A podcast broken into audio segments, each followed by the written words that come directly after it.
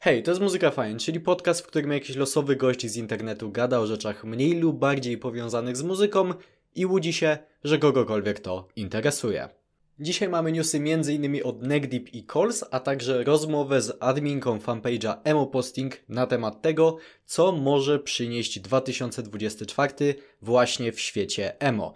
Oczywiście nie mamy czasu do stracenia, więc lecimy z newsami.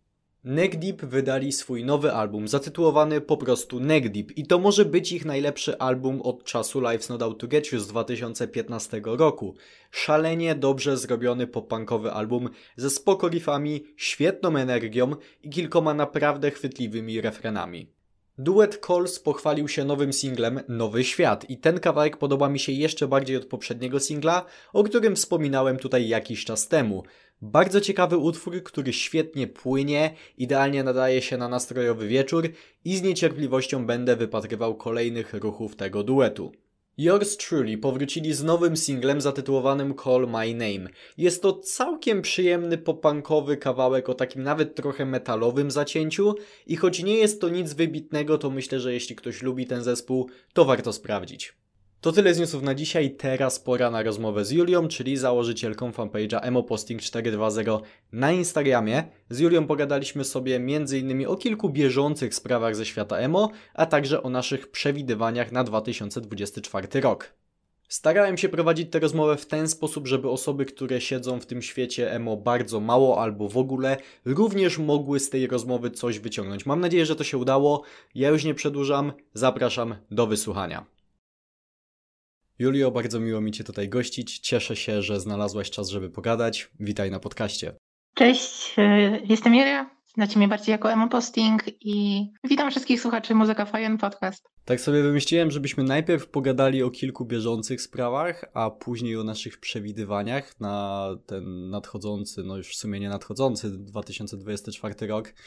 Oczywiście ogólnie w świecie emo, ale pewnie będziemy jakoś skręcać w różne inne dziwne rejony. Taki mały disclaimer dla osób, które tego słuchają. Przynajmniej ja się będę o to starał, żebyśmy w miarę tak tłumaczyli y, niektóre rzeczy nawet dla osób, które trochę nie siedzą w tym świecie, albo nawet w ogóle nie siedzą w tym świecie, żeby one też cokolwiek mogły z tej rozmowy wyciągnąć. No i wydaje mi się, że taki disclaimer będzie potrzebny już na samym starcie, ponieważ wydaje mi się, że spoko byłoby zacząć od Sleep Token Incident. Nie wiem, nie wiem, czy też uważasz, że to jest dobry pomysł, żeby od tego zacząć? Mm, tak, myślę, że to jest właśnie dobry pomysł, bo to dość świeża sprawa. Dobra, no to czym właściwie jest Sleep Token? No Sleep Token to jest y, zespół, który już jest od kilku dobrych lat obecny na tej scenie alternatywnej, ale tak naprawdę dopiero w poprzednim roku eksplodowali i to jest chyba dobre słowo, jeśli chodzi o, o swoją popularność. Byli yy, no właściwie takim najgorętszym metalowym zespołem poprzedniego roku. Yy, co będzie takim yy, metalowym zespołem tego roku jeszcze o tym sobie pogadamy, ale nawet ich najnowszy album Take Me Back to Eden był najczęściej streamowanym metalowym albumem na całym Spotify w 2023 roku mimo że przecież Metallica dosłownie chyba wydała w 23 roku nowy album, więc to dużo mówi o Sleep Token.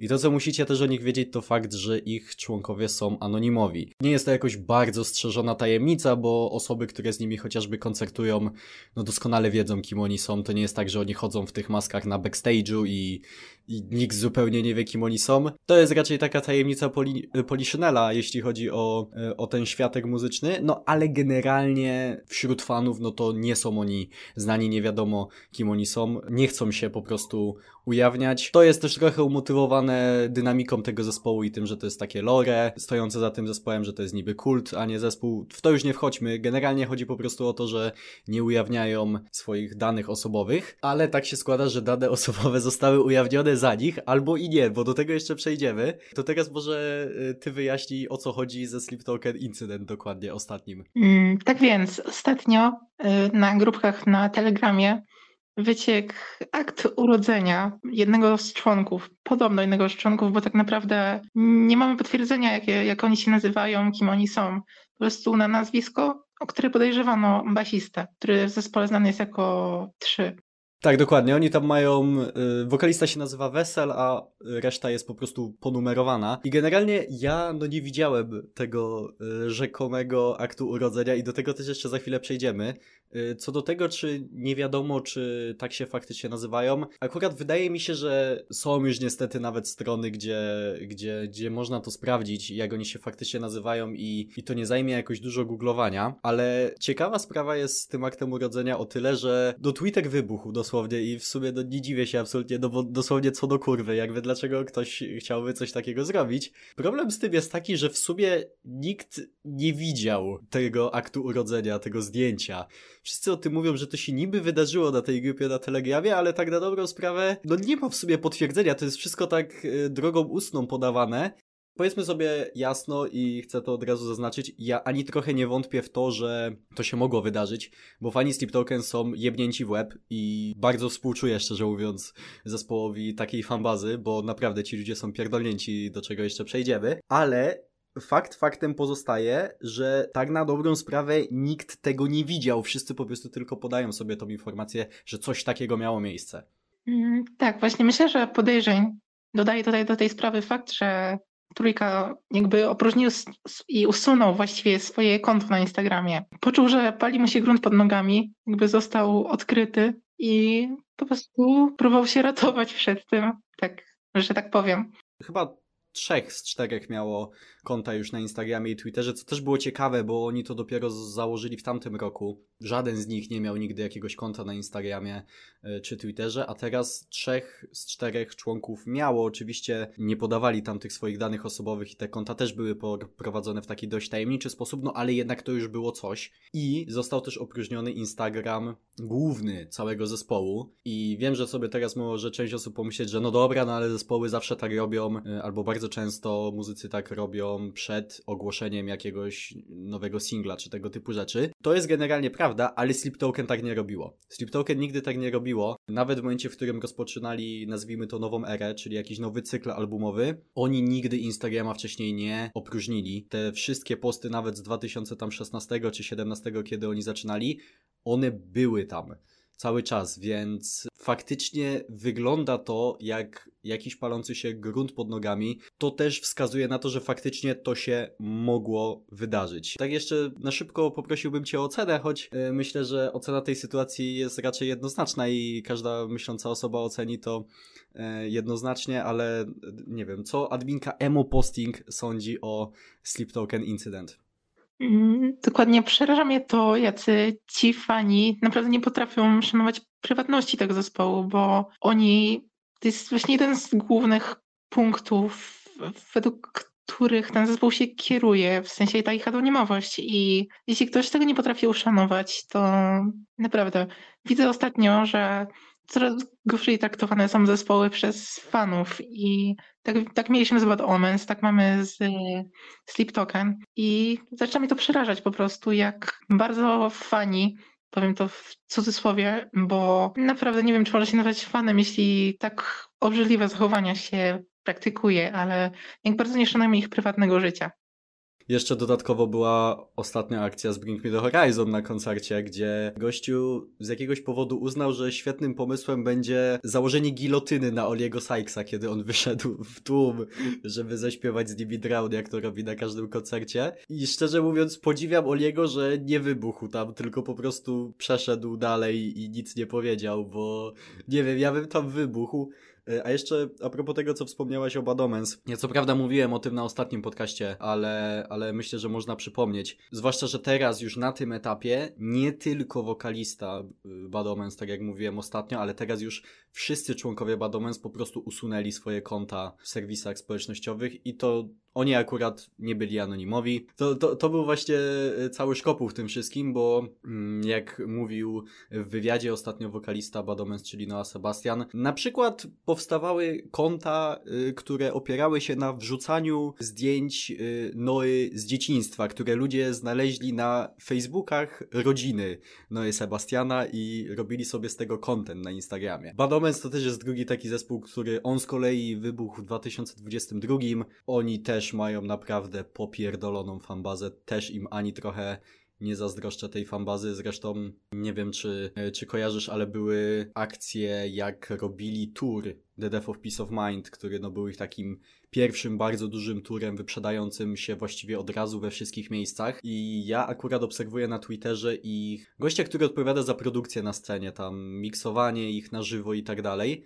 I on właściwie codziennie musiał wrzucać tweeta pokroju ludzie, dlaczego wy jesteście taki, tacy dziwni, dlaczego wy musicie robić jakieś takie dziwne rzeczy? I wymieniał różne akcje typu, nie wiem, ktoś na przykład wrzucił tweeta, że o mój Boże, spotkałam dzisiaj Bad Omens, czy tam spotkałem Bad Omens e, w klubie i napiłem się z nimi, czy napiłam się z nimi. I on im odpowiada, że jakby co ty pierdolisz, my dosłownie nie byliśmy w żadnym klubie ani razu na, na tej trasie koncertowej, więc Sleep Token i Bad Omens, no to to są właśnie właśnie dwa takie zespoły, które mają fanbazę. Szczerze mówiąc, zachowania tej fanbazy mocno przypominają już prawie, że zachowania e, fanów takich największych zespołów K-popowych, co jest trochę przerażające. Mm, tak, jeszcze dam do tego, że pamiętam taką sytuację. To było, bodajże to był taki festiwal, który odbywał się podczas rejsu statkiem. Tam robili robili zdjęcia Noa, jak był w basenie, czego on sobie nie życzył, robił mu zdjęcia z ukrycia. I pamiętam jeszcze sytuację, jak byłego członka Bad Omens, który nie jest w zespole od nie pamiętam już ile, myślę, że na pewno ponad 6 lat. Teraz jest po prostu tatuażystą, niezwiązanym zupełnie z zespołem. To jego konto również oblecieli fani Bad Omens, pisząc o zespole. Pytałem się o prywatne szczegóły i to naprawdę jest przerażające zachowanie. Dobra, zostawmy pojebanych fanów na razie. Mamy, mamy news wczorajszy, proszę Państwa. Ben Bruce odchodzi z Asking Alexandrii i Ben Bruce był dosłownie założycielem Asking Alexandrii. Asking Alexandria, jeden ze swego czasu największych metalkorowych zespołów w całej scenie. Od kilku lat już skręcił w zupełnie inne rejony, ale to jest mniejsza, mniejsza z tym na ten moment. Yy, co ciekawe, no właśnie niewiele osób wie, że Ben Bruce jest w sumie jedynym takim oryginalnym członkiem Asking Alexandrii, albo teraz już był. Ben Bruce założył Asking Alexandrię kilka lat przed, przed albumem, który wiele osób uważa za debiut i on założył ten zespół w Dubaju. Ja nie wiem w ogóle, co to jest za dziwna akcja. Nigdy się w to jakoś nie wgłębiałem, ale nie wiem, co akurat gościu z Wielkiej Brytanii robił w Dubaju w wieku tam chyba 15 lat, że żył tam. Pewnie ojciec pracował czy coś takiego. I on tam założył Asking Alexandrię właśnie chyba z osobami z Dubaju. Nagrali jeden album, ja już nie pamiętam jak ten album się nazywa. On jest dostępny chyba tylko na Apple Music, na Spotify go na pewno nie ma. I potem zrobił reset i założył Asking Alexandrię na nowo już w Wielkiej Brytanii z tym całym składem, który teraz znamy, bo akurat też Asking Alexandria to jest jeden z bardzo nielicznych zespołów, który no do teraz był w takim samym składzie no przez praktycznie całą swoją karierę bez żadnych zmian. I co to może oznaczać e, dla zespołu? E, szczerze mówiąc nie wiem, bo ostatniego albumu nawet nie słuchałem, bo już tak bardzo nie obchodzi mnie ten zespół. Aczkolwiek wygląda na to, że nie ma tam żadnej dramy, tylko po prostu Ben Bruce, tak jak napisał, mm, no ma dzieciaka już e, któregoś, chyba trzeciego i nie chce znowu chyba przerabiać tego, że nie jest obecny w tych pierwszych chwilach e, życia swojego, swojego dziecka, co jest zupełnie zrozumiałe, no bo jednak koncertowanie, koncertowanie pochłania bardzo dużo czasu, no a do tego dochodzi przecież jeszcze chodzenie do studia, bo jednak Asking Alexandria bardzo dużo wydaje muzyki w dość krótkim czasie jak na zespół metalowo-rockowy i nie wiem, co ty sądzisz o tej całej sprawie? Myślę, że Ben Bruce był bardzo znaczącym członkiem Tasking Alexandrii. W sensie nigdy nie słuchałem się jakoś bardzo dużo i nie jestem ekspertką o Tasking Alexandria, ale Ben Bruce był, był naprawdę ważnym członkiem, który przez całą karierę zespołu tutaj był i myślę, że jednak i zespołowi i jemu wyjdzie to na dobre, bo jak mówiłeś, on robi to głównie dla swojej rodziny. On ma jeszcze żonę, która miała coś z oczami chyba taka choroba czy coś w tym stylu, nie dotrzymam tego, ale myślę, że właśnie dla niego lepiej będzie spędzić już czas z rodziną. Podoba mi się to, że to była po prostu jego osobista decyzja i wygląda na to, że nie było żadnej dramy za tym, nie został wyrzucony, tylko sam osobiście postanowił, że już czas skończyć z takim życiem i osiedlić się ze swoją rodziną i żyć jak przeciwny człowiek.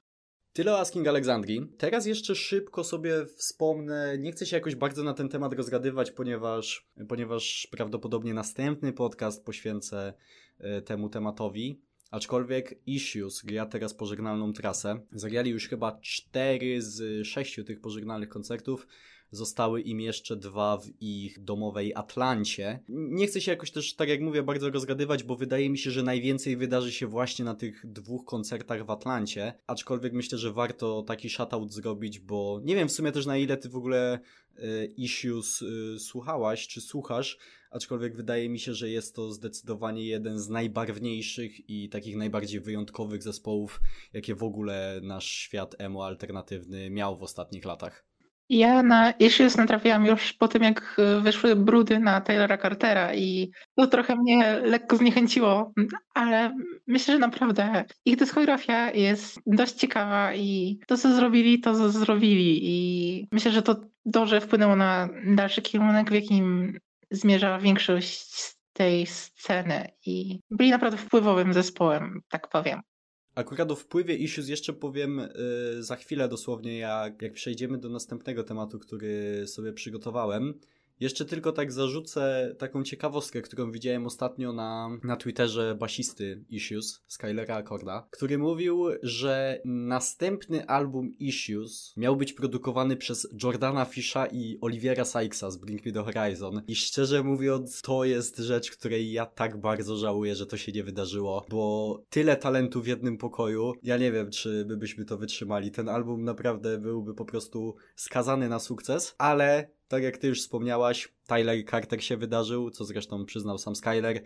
No i po prostu Tylera wyrzucili, jak się dowiedzieli, jakie, jakie rzeczy robił w przeszłości Tyler i nigdy tego albumu już prawdopodobnie nie usłyszymy, no nawet nieprawdopodobnie po prostu nie usłyszymy, no i też po prostu dlatego Issues się rozpadło. Były na początku takie plany, żeby oni lecieli dalej bez powiedzmy stałego wokalisty i zapraszali na fity różne osoby, no ale wygląda na to, że z tego pomysłu zrezygnowali. To tyle jeśli chodzi o jakieś takie bieżące tematy, które sobie przygotowałem. Myślę, że teraz możemy przejść do przewidywań na 2024 rok. I na początku takie moje pytanie. Nie wiem w sumie na ile się przygotowałaś na to pytanie, ale no 2022 był rokiem Badomens, 23 rokiem Sleep Token i czy jest jakiś zespół, którego popularność może wzrosnąć o te właśnie nawet kilkaset procent e, w 2024 roku twoim zdaniem? Przyznam się, że to pytanie mnie trochę zaskoczyło. Hmm. Właśnie muszę się bardziej zastanowić trochę nad tym pytaniem. To mogę ja zacząć i ty możesz myśleć przez ten czas. Ja mam w sumie jeden typ. Wydaje mi się, że to nie będzie aż taki skok w popularności jak w przypadku wymienionych Bad Omens i, i Sleep Token, bo wydaje mi się, że jeszcze jest trochę za wcześnie na to dla tego zespołu, ale typuję sobie Nightlife, które będzie wydawać prawdopodobnie nową epkę w tym roku. I jeśli chodzi o Nightlife, przy okazji odsyłam do mojego wywiadu z wokalistą Nightlife, Henselem Romero, jeśli ktoś nie słyszał. W 2022 w grudniu bodajże zrobiłem ten wywiad. Byłem prawdopodobnie wtedy najbardziej zesrany w całym swoim życiu podczas robienia tego wywiadu, ale wyszło chyba całkiem ok.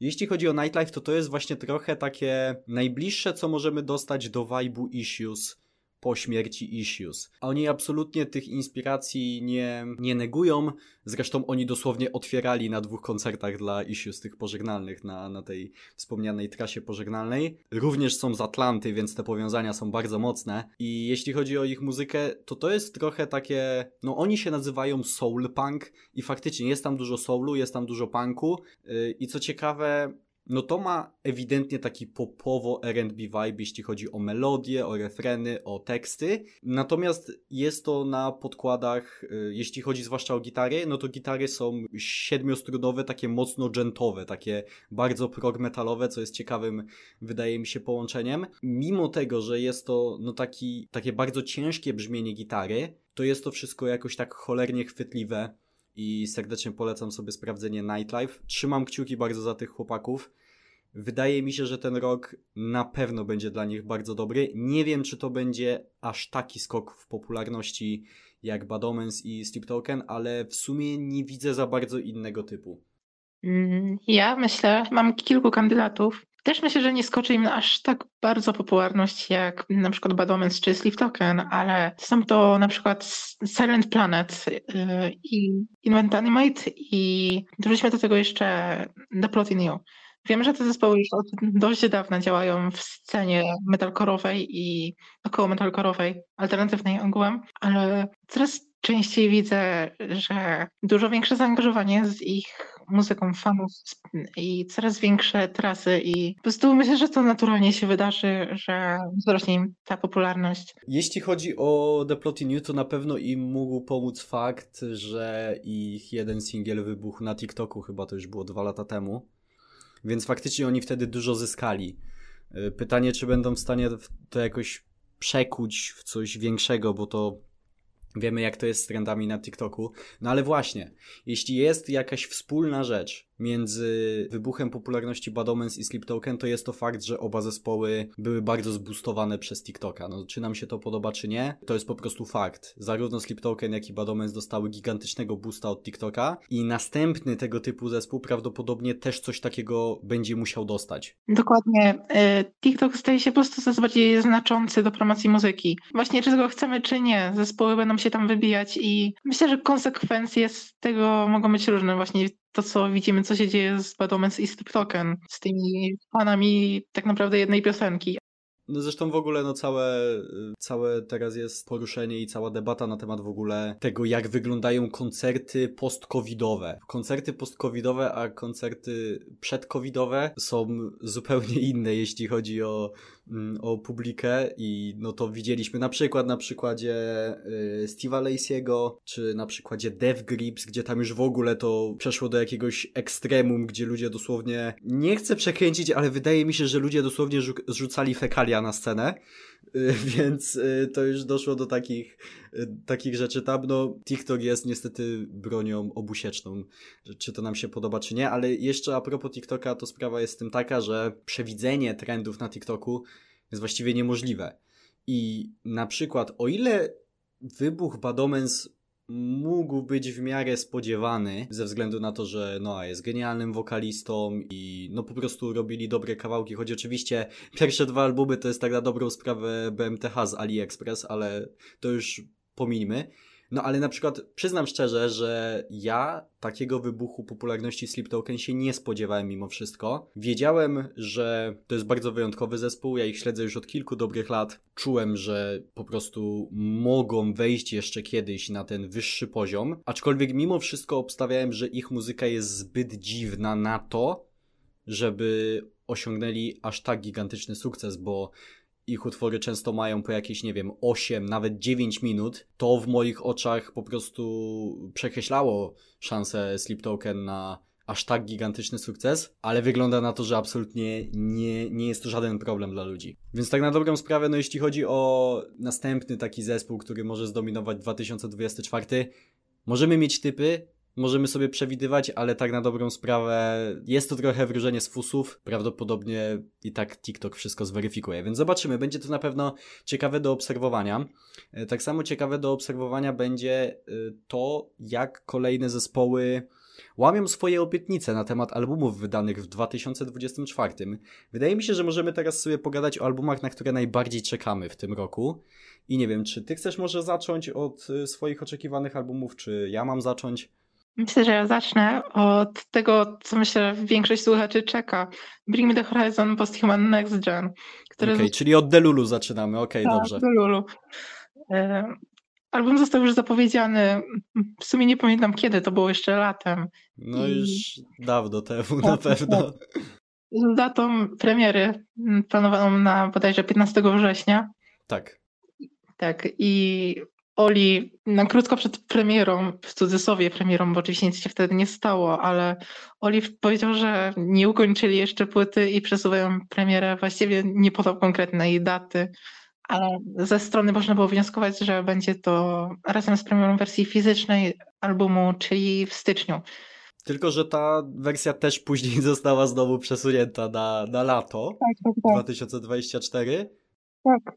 Nawet na stronie przez pewien czas pokazywało, w sumie nie wiem, czy to dzisiaj tego nie pokazuje, że wersja fizyczna została przesunięta na grudzień 2024, więc... Aż sprawdzę, sprawdzę, aż z ciekawości teraz. To była kompletna mieszanina wersji, bo na stronie był ten grudzień 24, Oli mówił, że lato 24, a na Alternative Press się pojawił artykuł, że w sumie to w styczniu będzie. Więc to w ogóle już nikt nie wiedział w ogóle o co chodzi. Chyba, chyba zmienili to z tej strony, już nie ma tego No, chyba już nie ma tego grudnia, co szko szczerze szkoda, bo to uważam było całkiem zabawne. Dobra, to zaczęliśmy od Delulu i Posthuman Next Gen. Przypominamy, miały wyjść cztery epki w 2020. Dostaliśmy na razie jeden album w 2020. W międzyczasie y, Bring Me The Horizon tak bardzo było zapracowane tymi czterema epkami, że aż im się coś pojebało i wyrzucili Jordana Fisha z zespołu.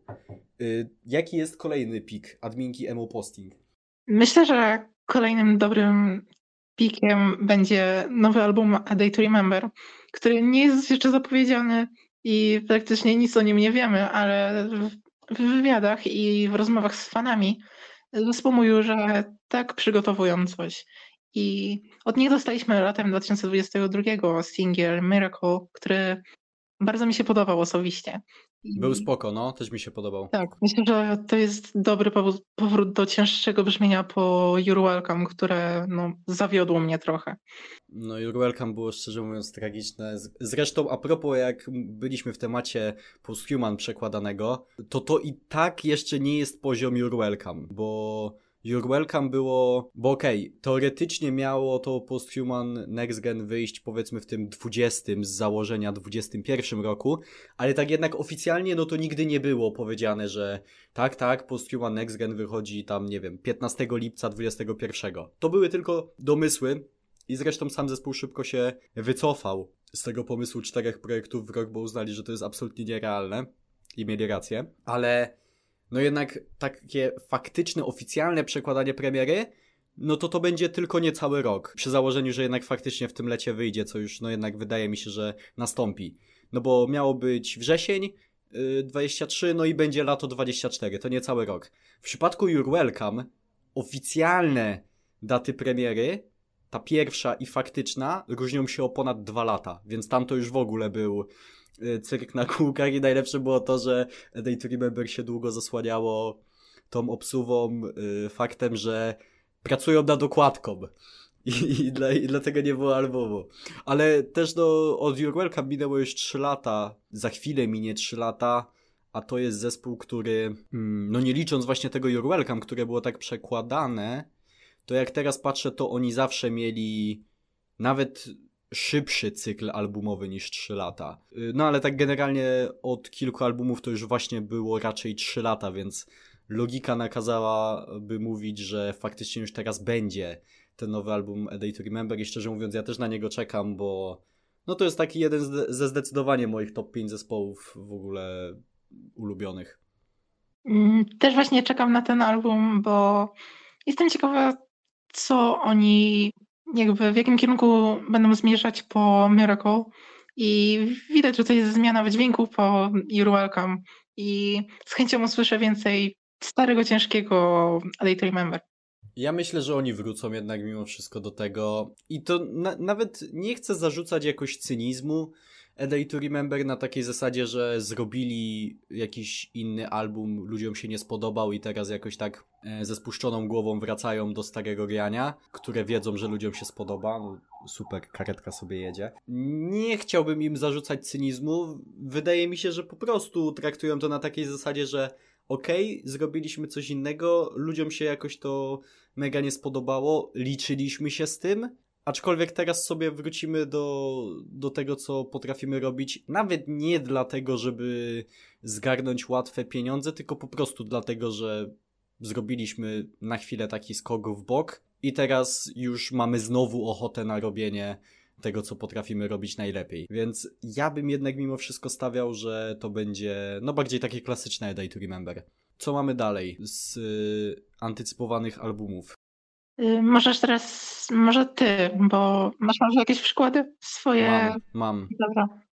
One też są przepełnione Delulu, ponieważ y, mam tam chociażby The Story So Far, który ostatni album wydało już w 2018 i w końcu po no, ponad 4 latach wydali jakiś singiel w tamtym roku, Big Blind, aczkolwiek no oczywiście albumu zapowiedzianego dalej nie ma. Taki rozsądek nakazywałby już mówić, że, że faktycznie to nowe The Stories of Far już się wydarzy w tym roku. Są różne przesłanki, między innymi od gitarzysty zespołu, który był o to pytany, no i podobno, nawet nie wiem, czy ten album nie jest już skończony, albo jakoś tak był bliski skończenia wtedy, kiedy to mówił, więc zdecydowanie czekam na The Stories of Far, które jest chyba moim ulubionym pop-punkowym zespołem w ogóle w historii. Być może nawet bardziej od Neck Deep, albo po prostu są na tej samej półce. To jest zespół, który, no, który mnie wprowadził w ogóle w świat pop-punku, o czym wielokrotnie mówiłem, to nie jest żadna tajemnica, więc bardzo mocno czekam na The Story So Far. Oczywiście również na wspomniane BMTH i A Day to Remember, ale o tym tu już mówiliśmy. I jest jeszcze jeden album, na który bardzo, bardzo mocno czekam, mianowicie Icy Stars, które ostatni album wydało w 2016 roku. To jest szczerze mówiąc dla mnie nieprawdopodobne, że ten zespół stracił prawie dekadę swojej kariery na właściwie kompletnej ciszy wydawniczej dopiero w tamtym roku w końcu powrócili z singlami. Wydali cztery single, ale co ciekawe, albumu dalej nie zapowiedzieli. Mimo, że też potwierdzili, że to nie jest tak, że wypuszczają jakieś takie single pojedyncze, tylko one faktycznie będą prowadzić do albumu. Ale no, oficjalnie jeszcze nie wiemy, jak się będzie nazywał, kiedy wyjdzie i tak dalej, no ale szczerze mówiąc, już sobie naprawdę nie wyobrażam sytuacji, w której ten album miałby nie wyjść w tym roku to już naprawdę byłaby moim zdaniem porażka i samego zespołu i labelu Sumerian Records, którzy dosłownie już stracili prawie dekadę na zespół, który moim zdaniem, gdyby wydawał normalnie albumy co powiedzmy te 3, nawet 4 lata, on by teraz był na zupełnie innym poziomie popularności, bo ten zespół miał naprawdę niesamowity potencjał i zresztą dalej to pokazują w tych nowych singlach, że dalej są bardzo kreatywni, dalej mają dużo do zaoferowania, no i po prostu szkoda, że to tyle zajmuje. Mm, moją kolejną propozycją jest tutaj też kolejne bardzo mocne Delulu, mianowicie piąty album My Chemical Romance. Dobra, no teraz to już z grubej góry lecimy, ale jeszcze ci tylko na chwilę przerwę, bo widziałem twoje propozycje i co ciekawe, My Chemical Romance i tak nie jest największym delulu z twoich propozycji, ale to jeszcze za chwilę do tego przejdziemy, na razie, na razie ci oddaję głos. Myślę, że nie jest tutaj takim największym delulu, bo właśnie dostaliśmy, dostajemy ciągle dowody na to, że Gerard Way coś robi. Są jego zdjęcia, prawdopodobnie jego, że jest w studiu. Były też spekulacje, że zespół, który nie mieszka w jednym mieście, zebrali się razem w Los Angeles, żeby po prostu zebrać się w studiu do nagrywania czegoś, więc myślę, że są tutaj jakieś powody, plus fakt, że ogłosili już koncert na When We Were Young w 2024. Myślę, że coś może z tego więcej wyjść. Myślę, że oni są takim zespołem, który na pewno nie wrócił po to, żeby być takim nostalgia akt, żeby bez wydawania niczego nowego y, po prostu koncertować ze stałym materiałem, co zresztą y, przed trasą w 2022 wydali The Foundations of Decay. Dobra, teraz Cię chciałem zapytać o jeszcze jedną rzecz, którą widziałem w Twoich notatkach. To już poleciałaś yy, grubo, muszę przyznać. From First to Last, nowy album. I jeszcze takie szybkie wprowadzenie dla osób, w sumie wyjaśnianie tego, kim jest wokalista From First to Last to już jest prawie, że mem, ale no, tym bardziej nie mogę się powstrzymać w takim razie. Nie wiem, czy wiecie, ale wokalista From First to Last to osoba, która jest szerzej znana fanom muzyki jako Skrillex. On zaczynał właśnie od emo zespołu From First to Last, później z niego odszedł. No, zrobił, bym powiedział, całkiem, całkiem sporą karierę jako Skrillex. I jeśli chodzi o From First to Last, to jeszcze warto wiedzieć, że ten zespół jest w takiej próżni od kilku lat, bo oni kilka lat temu się teoretycznie zeszli, razem znowu z Sonem Murem, znanym jako Skrillex. I oni nawet wydali jakieś dwa albo trzy single y, chyba w 2018 i 2019, czy coś takiego. Chyba w 17 właśnie to było. Mhm, albo nawet w 17. I oni właśnie są od kilku lat w takiej próżni, że oni się niby nie rozpadli, ale w sumie nic nie grają i nie wiadomo w ogóle o co chodzi. No, Skrillex też teraz był znowu zajęty, bo wydawał dwa swoje albumy. I, I no nie wiem, no tak ludzie mówią, że może się coś w końcu wydarzy. Ja w to szczerze mówiąc trochę średnio wierzę. Jak już to bym celował w drugą połowę roku, nie chce mi się szczerze mówiąc wierzyć, że to się jakoś mega szybko wydarzy ale kto wie, zwłaszcza, że też jeszcze Travis Richter, czyli wokalist, y, sorry, gitarzysta From First to Last, on ma jeszcze inny zespół teraz, If I Die First i on też na pewno będzie zajęty tym w najbliższej przyszłości, więc jakoś nie chce mi się wierzyć w ten powrót From First to Last, ale może ty masz jakieś inne informacje, które wskazują na to, że, że to się może wydarzyć. Mm, też właściwie nie mam tych takich informacji, to jest bardziej na podstawie, Boże, błagam, żeby to się stało, ale e, przynajmniej dostaliśmy od zespołu potwierdzenie, że Sonny Moore czy tam Skrillex prawdopodobnie nie będzie już wokalistą i na jego miejsce wchodzi bodajże gitarzysta Matt Good, który też e, był chyba przez jakiś czas wokalistą po jego odejściu początkowym. O proszę, to ja tego nie wiedziałem w ogóle, że, że w końcu ten Skrillex będzie odchodził z tego. To tego nie wiedziałem akurat. I tak, jeszcze a propos tego, co mówiłaś z Matt Goodem, już ci zaraz oddaję głos, to tak, on był wokalistą po odejściu Skrillexa i to tyle jeszcze z mojego wpieprzania się. Właśnie ta próżnia, w jakiej był ten zespół, jak to ująłeś, to właściwie było takie bardzo dużo niepewności. Nawet nie wiedzieliśmy, czy Skrillex jest w zespole, czy go tam nie ma, więc nowy materiał jest naprawdę już takim marzeniem at this point.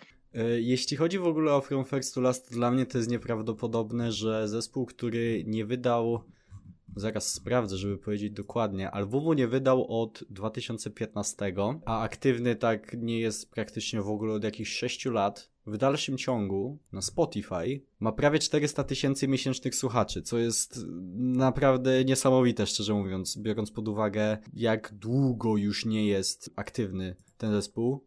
Co do From First to Last dających znaki życia, to mi się wydaje, czy właściwie nie pamiętam, ale chyba byli na nowym albumie The World Alive. Tak mi się wydaje. Yy, byli, właśnie patrzę, że byli. byli. I tak. to chyba był po prostu. Znaczy, tam jest spisane From First to Last, ale to chyba chodzi po prostu o to, że Matt Good był, nie? Chyba coś takiego. Myślę, że tak. Albo możliwe też, że cały zespół pracował nad tym kawałkiem, co już w ogóle by wskazywało na to, że coś się faktycznie może kroić. Y, więc muszę przyznać, że dzięki temu researchowi profesjonalnemu, który teraz zrobiłem, to jestem bardziej skłonny uwierzyć w to, że nowy album First to Last się wydarzy w 2024. No cóż, trzymamy kciuki. Jeśli chodzi o moje zapisane albumy, na które czekam, to chyba tyle. Znaczy zapisałem sobie jeszcze Bad Omens, ale w sumie nie wiem, czy to nie będzie jeszcze za wcześnie. Znaczy pytanie w sumie też na ile będą chcieli wykorzystać to momentum, które teraz mają, bo wydaje mi się, że byłoby dobrze dla nich wydać album już w tym roku, ale no pytanie, czy zdążą go zrobić. Właśnie. Noah mówił w wywiadzie, że planują nagrać y, dwie płyty właściwie w, chyba w tym samym czasie, mhm. w tym samym studiu. I właściwie to mnie skłoniło, żeby zapisać to też w swoich notatkach, że może, może się doczekamy nowego Badomens w tym roku. Mhm. Tylko też pytanie, czy na przykład jeden z tych albumów to nie będzie tak jak zrobili po ich drugim albumie, że zrobili taką epkę akustyczną, nie? Mhm. Y, z utworami z tego albumu. No pytanie, czy to nie będzie coś takiego. Mhm. Tak bardzo jak lubię te akustyczne wersje Bad Omens, to jednak wydaje mi się, że lepiej dla nich obecnie byłoby zrobić po prostu dwa mocne, nowe projekty. Ale to będziemy wszystko obserwować w tym roku. To tyle chyba w takim razie z albumów, na które czekamy w 2024, chyba, że masz coś jeszcze zapisane. Mm, mam jeszcze zapisane nowe Under Oath. Okej. Okay. Under Oath w sumie też mi się wydaje może się wydarzyć, bo oni są bardzo płodni w ostatnich latach. Oni bardzo dużo y, fitów robią i też chyba między ostatnim i przedostatnim albumem była mała przerwa z tego co kojarzę, chyba jakieś dwa lata tylko. Chyba właśnie tak i w tym, znaczy w zeszłym roku wydali single y, Let Go i Lifeline Drowning. Myślę, że mogą się znaleźć na nowym albumie. Myślę, że myślę, że przymierzają się do nagrania lub już wydania tej płyty, zwłaszcza, że będą latem na trasie i może wydadzą jeszcze coś, czym mogliby promować potencjalny następny album. Mhm, no, zresztą też e, słyszałem w ogóle informację, że mają się pojawić na albumie Bring Me The Horizon nadchodzącym, co miałoby szczerze mówiąc bardzo dużo sensu, biorąc pod uwagę w jaką mniej więcej estetykę celuje BMTH na tym nowym projekcie.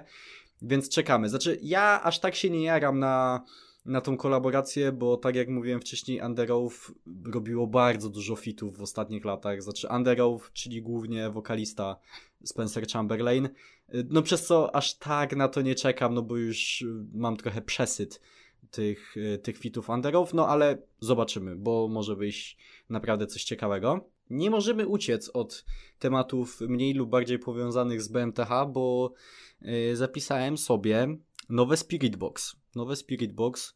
I Spirit Box z kolei wydaje mi się było takim metalowym, alternatywnym zespołem 2021 roku. I oni wydali w 2023 z kolei epkę nową, a teraz już są w studio z Jordanem Fishem, który dopiero co opuścił Bring Me The Horizon i był jedną z takich głównych broni w ogóle, jeśli chodzi o, o Bring Me The Horizon. Y, on produkował ich wszystkie, albumy i był takim mózgiem, tak na dobrą sprawę tego zespołu. O ile Oli był takim sercem BMTH, to Jordan był mózgiem BMTH i teraz współpracuje, na to wychodzi, ze Spirit Box, są w studio. Wydaje mi się, że to jest bardzo dobre połączenie, biorąc pod uwagę umiejętności Jordana i też to, że on wielokrotnie mówił, że on się bardzo jara tego typu metalem, właśnie jak Spirit Box, takimi trochę progresywnymi, gentowymi brzmieniami. Ja nie jestem jakimś specjalnym fanem tego typu brzmień, ale akurat Spirit Box bardzo lubię, no ale właśnie skoro Jordan jest dużym fanem, to myślę, że to połączenie jest zupełnie naturalne i może wyjść z tego coś naprawdę spoko. Mm, też tak właśnie myślę, jako fanka i Spirit Box i Bring Me The Horizon, czyli też twórczości Jordana. Myślę, że to właśnie zgadza się z tym, co Jordan mówił przy swoim odejściu, że nadal chce kontynuować robić muzykę. E, I myślę, że tym podejściu się zajmie po prostu tak full-time produkcją dla innych zespołów będzie, wydaje mi się, po prostu z takiego powiedzmy tylnego siedzenia muzykiem. I wydaje mi się, że to jest spoko sprawa też dla niego. On sam o tym mówił, że tak na dobrą sprawę on nie był w żaden sposób potrzebny Bring Me The Horizon na koncertach, no bo wszystkie sample i tak przecież można zgrać na taśmę. No i on tam tylko sobie coś tam pod, pogrywał na tym keyboardzie i jakieś, jakieś wokale dodatkowe dawał, no ale tak na dobrą sprawę to on nie był im zupełnie potrzebny, bo on przede wszystkim z nimi działał w studio. Więc wydaje mi się, że to jest y, rola, w której się Jordan bardzo dobrze odnajdzie. I nie wiem w sumie, czy to Spirit Box już w tym roku dostaniemy, Twoim zdaniem? Mi się wydaje, że jest na to szansa, bo już w sumie od pełnoprawnego albumu, no to już miną 3 lata w tym roku. Mm, też myślę, że tak może się stać. Czy to będzie album, czy to będzie epka. Bardziej bym się skłaniała ku epce, bo no, prawdę mówiąc, mniej utworów równa się szybciej się to robi, a że wydali epkę w zeszłym roku, to myślę, że następna połowa roku tak bym celowała z nowym Spirit Box. Napisałaś też y, w takich naszych przygotowaniach, y, kiedy sobie te tematy segregowaliśmy, bardzo ciekawy take, z którym y, ja nie wiem jeszcze, czy się zgadzam, czy nie, aczkolwiek myślę, że jest warty omówienia. Mianowicie przewidywanie twoje na 2024 jedno jest takie, że 30 Seconds to Mars się zakończy. W sensie zakończy działalność. Przynajmniej tak zrozumiałem z tego, co napisałaś.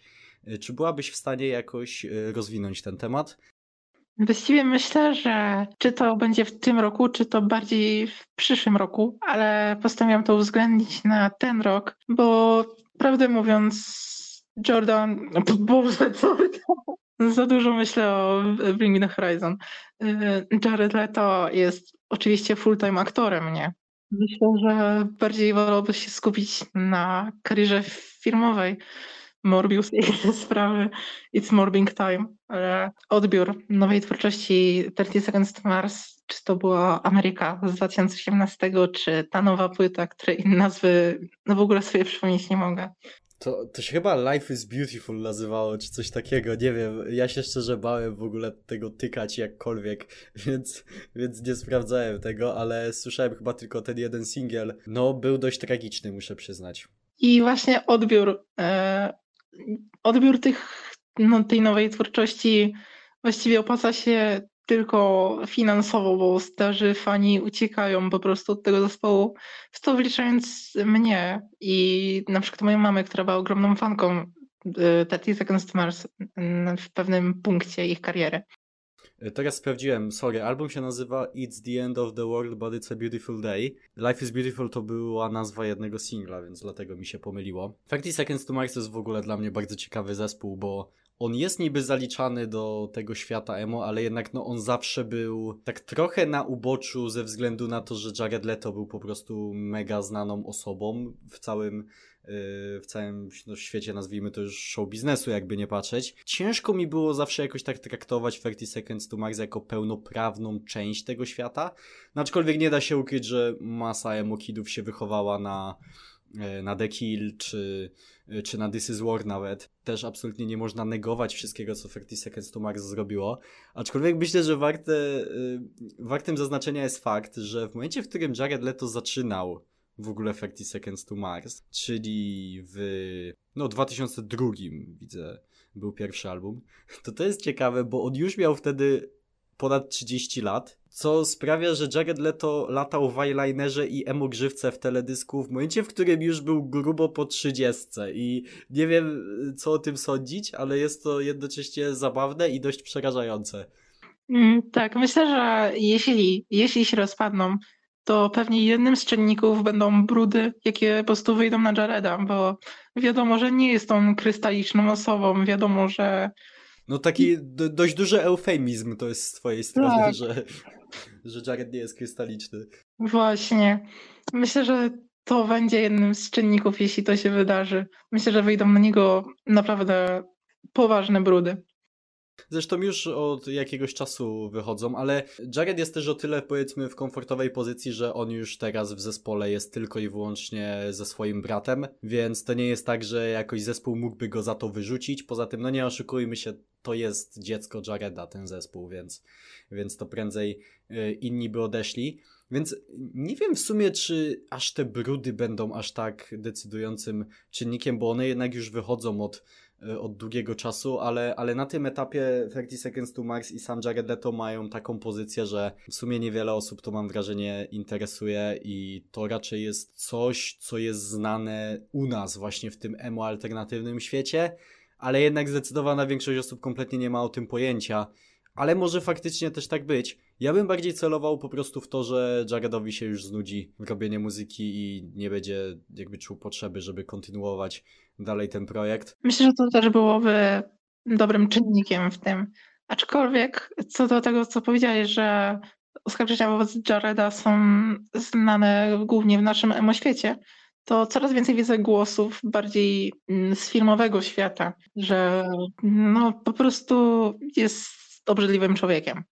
Ja widziałem też, to prawda, ale ja przede wszystkim widziałem e, głosy z filmowego świata y, mówiące o tym, że z Jaredem się po prostu nie da współpracować y, w jakiejś większej grupie, bo na przykład były historie o tym, że jak grał, jak robili Morbiusa, co w ogóle do Uważam, że Morbius to jest film idealnie podsumowujący karierę Jareda Leto. Najbardziej lubiłem, kiedy oczywiście na nowym albumie 30 Seconds to Mars powiedział It's Morbing Time. I historia z planu, jest ich wiele, ale moja ulubiona mówi o tym, że dla osób, które nie wiedzą, Morbius to jest ym, postać z komiksów Marvela i to był taki naukowiec, który szukał no, antidotum na, na swoją chorobę, z tego co kojarzę i on się y, poruszał o kulach. Znaczy o kuli się poruszał, bo już miał problemy z chodzeniem.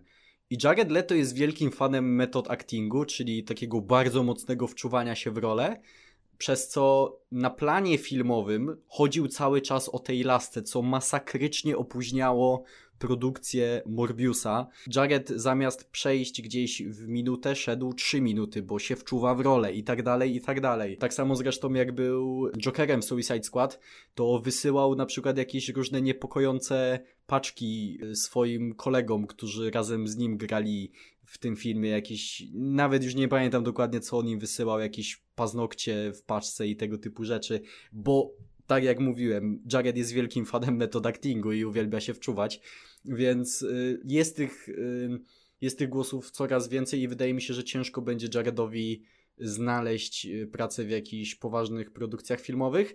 Widziałem ostatnio tweeta, ale wydaje mi się, że to był w końcu fake. I szczerze mówiąc, bardzo, bardzo żałuję, że był to fake. Widziałem tweeta, który mówił, podobno był to tweet z oficjalnego konta Jareda, że będzie podkładał głos y, Shadowowi w trzecim filmie Sonika, ale chyba to był fake niestety. A szkoda, bo uważam, że Jared Leto jest idealną osobą do podkładania głosu Shadowowi Hedgehogowi. No ale tak czy siak, no wydaje mi się, że jesteśmy już trochę u schyłku kariery Jareda Leto. Gość też już za chwilę jest już chyba nawet bliżej 60 niż 50 i wydaje mi się, że faktycznie ten kolo, o którym mówiłaś, on na początku mnie tak trochę zszokował, no bo przecież dopiero co wydali album i, i no jednak Jared dalej jest dość mimo wszystko znaną osobą y, w świecie muzycznym i nie tylko, ale im dłużej o tym myślę, to faktycznie wydaje mi się, że to może być możliwe. Fani spekulowali też ostatnio o jeszcze innym zakończeniu działalności przez jeszcze inny zespół i wydaje mi się, że to się akurat nie wydarzy. Choć też oczywiście mówię to dlatego, że bardzo bym sobie życzył, żeby to się nie wydarzyło, mianowicie Paramore. Paramore ostatnio wyczyścili swoje wszystkie e, social media i również, i również odwołują dość dużo z zapowiedzianych swoich koncertów. Głównie na festiwalach, z tego co kojarzę, e, to było na razie. No i fani spekulują, że to może być no koniec Paramore. Moim zdaniem nie jest to koniec Paramore i postaram się wytłumaczyć za chwilę dlaczego, ale może na początku, może na początku ty powiedz co sądzisz o tej całej sprawie. Osobiście mnie też trochę niepokoiło to, co się działo po wymazaniu konta Paramore, ale tak po dłuższym zamyśle myślę, że to symbolizuje ich przejście w nową erę, bo skończyła mi się umowa z wytwórnią. Też takie opóźnienia czy odwoływanie swoich występów na festiwalach jest skutkiem tego, że wytwórnia po prostu im zatrudniła ekipę do organizacji swoich wydarzeń i teraz jak nie są już w tej wytwórni, to muszą robić wszystko na własną rękę. Mhm, tak, oni byli w Atlantic Records i z tego co widzę, to oni byli z Atlantic Records związani od 2007 roku, od drugiego albumu Riot. No oni padli ofiarą tego, że byli bardzo młodzi i dostali propozycję od major labelu i bez większego zastanowienia się postanowili podpisać tą umowę bez, bardzo długą, bez jakiegoś większego zastanowienia się nad przyszłymi konsekwencjami. Myślę, że mimo wszystko nie mogą mówić, że jakoś bardzo są niezadowoleni z tej współpracy, no bo jakby nie patrzeć, stali się jednym z największych zespołów y, na świecie swego czasu. Zresztą dalej są bardzo, bardzo dużym zespołem, wiadomo, będą nawet e, supportować Taylor Swift na nadchodzącej trasie po Europie. Na pewno nie mogą powiedzieć, że są jakoś bardzo niezadowoleni z tej współpracy, ale wiemy jak major labele działają i wiemy, że prawdopodobnie no, zabierali bardzo dużą część zysków generowanych przez Paramore. Oni teraz są już wolni, zakończyła się umowa z Atlantic Records i wydaje mi się, że po prostu to jest kwestia tego, że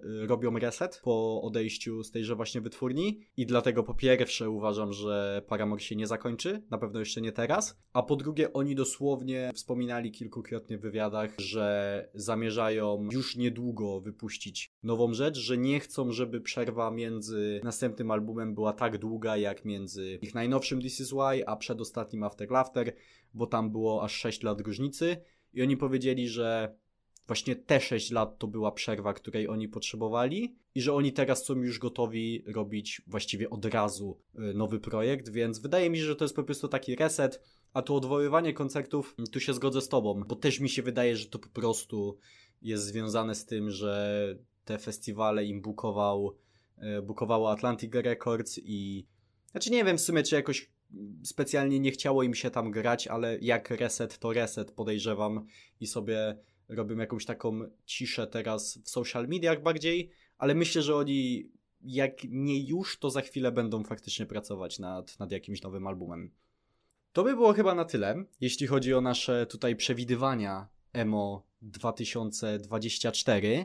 Tak myślę, że można teraz w miarę taką zajawkę puścić. Zobaczymy jeszcze, y, jak to wyjdzie. Wiadomo, jak to jest z moimi obietnicami i tak dalej, ale wydaje mi się, że możemy tak w miarę zapowiedzieć nieśmiało, że planujemy prawdopodobnie pod koniec roku w grudniu się zebrać i, i zobaczyć, jak bardzo się myliliśmy w naszych przewidywaniach, y, co się wydarzyło, i wtedy sobie z kolei 2024 w świecie emo podsumujemy.